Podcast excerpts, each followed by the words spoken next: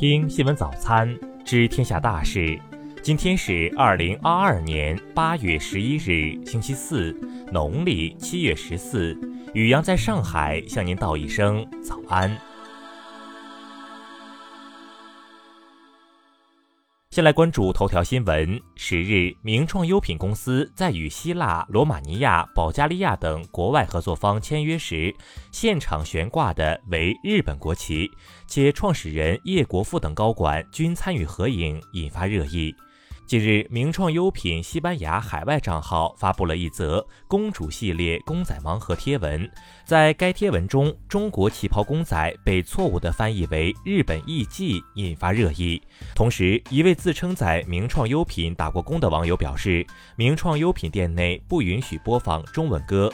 公开资料显示，名创优品超过百分之八十的产品设计源于中国等地，但在多个国际级别的商家签约上，名创优品却常常以日本品牌自居。再来关注国内新闻。十日十二时五十分，我国在太原卫星发射中心使用长征六号遥十运载火箭，成功将十六颗卫星发射升空，卫星顺利进入预定轨道，发射任务获得圆满成功。十日零时至二十一时，新疆无新增新冠确诊病例，新增无症状感染者二百四十例。十日八时起，乌鲁木齐市天山区、沙依巴克区、水墨沟区、高新区、经开区、米东区实行临时性静态管理措施，时间暂定五天。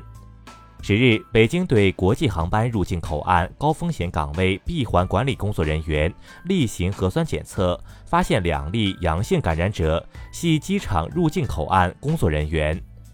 中疾控十日消息，在今年秋冬季或者冬春季，有可能出现流感和新冠肺炎叠加流行的风险。九日，青海海西州天峻县新源镇出现短时强对流冰雹天气，已导致二十五人受伤，七百三十九辆车受损，一百三十五只羊死亡。十日，台湾省金门县金城镇博玉路一家民间弹药工程公司起火，现场大量浓烟夹杂着爆炸声响。河北省金门市一中学教师被指街头猥亵醉酒女子，九日，公安机关对三名当事人进行调查，该女子表示没有被强迫和猥亵，涉事教师被免职。再来关注国际新闻。美国总统拜登九日在白宫签署芯片和科学法案。对此，中国外交部发言人汪文斌表示，这是美国大搞经济胁迫的又一例证。十日，外交部汪文斌表示，中韩双方阶段性稳妥处理了萨德问题，将继续审慎处理和管控好这一问题。当地时间九日消息，阿迪达斯第一季度大中华区收入大跌百分之三十五，主要受到了新冠疫情的影响。日本十日新增新冠确诊人数首次超过二十五万人，刷新历史最高纪录。二十个地区确诊病例刷新过去最高纪录。当地时间十日，日本新内阁名单公布并举行内阁大臣认证仪式，日本新内阁宣告正式成立。围绕美国联邦调查局八日突击搜查特朗普的海湖庄园一事，白宫发言人卡琳让·皮埃尔至今已在例行新闻发布会上十八次拒绝置评。十日，韩国总统尹锡悦首次就此次韩国遭遇罕见强降雨天气造成损失，向遇难者及遭受不便的国民致歉，要求有关部门快速重建和预防次生灾害，制定对策。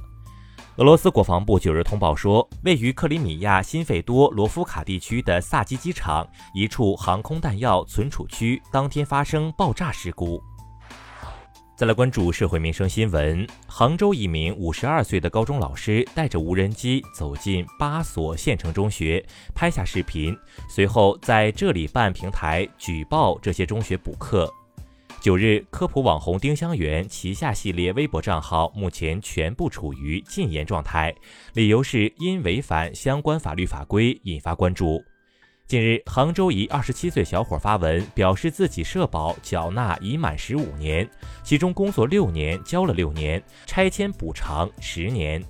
近日，山东德州一女子报警称，其坐公交车时被一七十多岁老人猥亵，女子掏出手机冷静录下视频证据并报警。近日，吉林白城一男子韩某为替朋友出气，在社交群里辱骂同村居民长达五分钟，被行政拘留十日。再来关注文化体育新闻。九日，美国 NWSL 球队路易斯维尔竞技球队与中国女足球员王霜完成签约，合同期为一年。九日，中超联赛官方宣布，浙江队球员高迪当选中超联赛第十一轮最佳球员。十日，苏炳添祖籍中山市古镇镇古一村族谱显示，苏炳添为苏氏第二十九代孙。拥有二十三个大满贯冠军的网球名将小威廉姆斯九日宣布将退役，并将注意力转移到家庭和商业上。以上就是今天新闻早餐的全部内容。如果您觉得节目不错，请点击再看按钮。咱们明天不见不散。